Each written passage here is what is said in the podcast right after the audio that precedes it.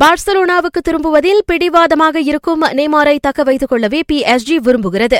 நேமாரின் சேவை இன்னமும் தங்களுக்கு தேவை. ஆனால் திடலில் அவர் ஆட்டத்தை மேம்படுத்திக் கொள்ள வேண்டும் என பி எஸ்ஜி எதிர்பார்க்கிறது.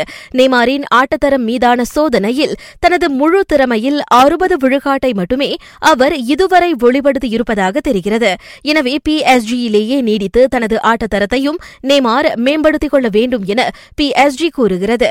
ஆனால் தன்னை விட்டால் போதும் என்ற நிலைக்கு வந்துவிட்ட நேமார் பிஎஸ்ஜியின் கடைசி நேர சமாதானத்திற்கு இறங்கி வருவார் என்பது சந்தேகமே. செல்சி நிர்வாகியாக பொருட்பேற்க பிராங்க் லேம்பாட்டுக்கு ஆண்டுக்கு ஐம்பத்தைந்து லட்சம் பவுண்ட் சம்பளமாக பேசப்பட்டிருக்கின்றதாம். மூன்றாண்டுகளுக்கு ஒப்பந்தம் செய்யப்படும் லேம்பாட்டுக்கு இன்னொரு முக்கியமான உத்தரவாதமும் வழங்கப்பட்டிருக்கின்றதாம். அதாவது லீக்கில் எது நடந்தாலும் அடுத்த பருவ கடைசி வரை அவர் பணியில் இருந்து நீக்கப்பட மாட்டார். அணி நிர்வாகத்தில் பெரிதாக அனுபவமில்லாத லேம்பாட்டை சம்மதிக்க வைக்கும் முயற்சியில் அணி உரிமையாளர் ரொமான் அப்ராமோவிச்சே அவ்வாக்குறுதியை வழங்கியிருக்கின்றாராம். அடுத்த வார தொடக்கத்தில் செல்சியின் புதிய நிர்வாகியாக லெம்பார்ட் அறிவிக்கப்படலாம்.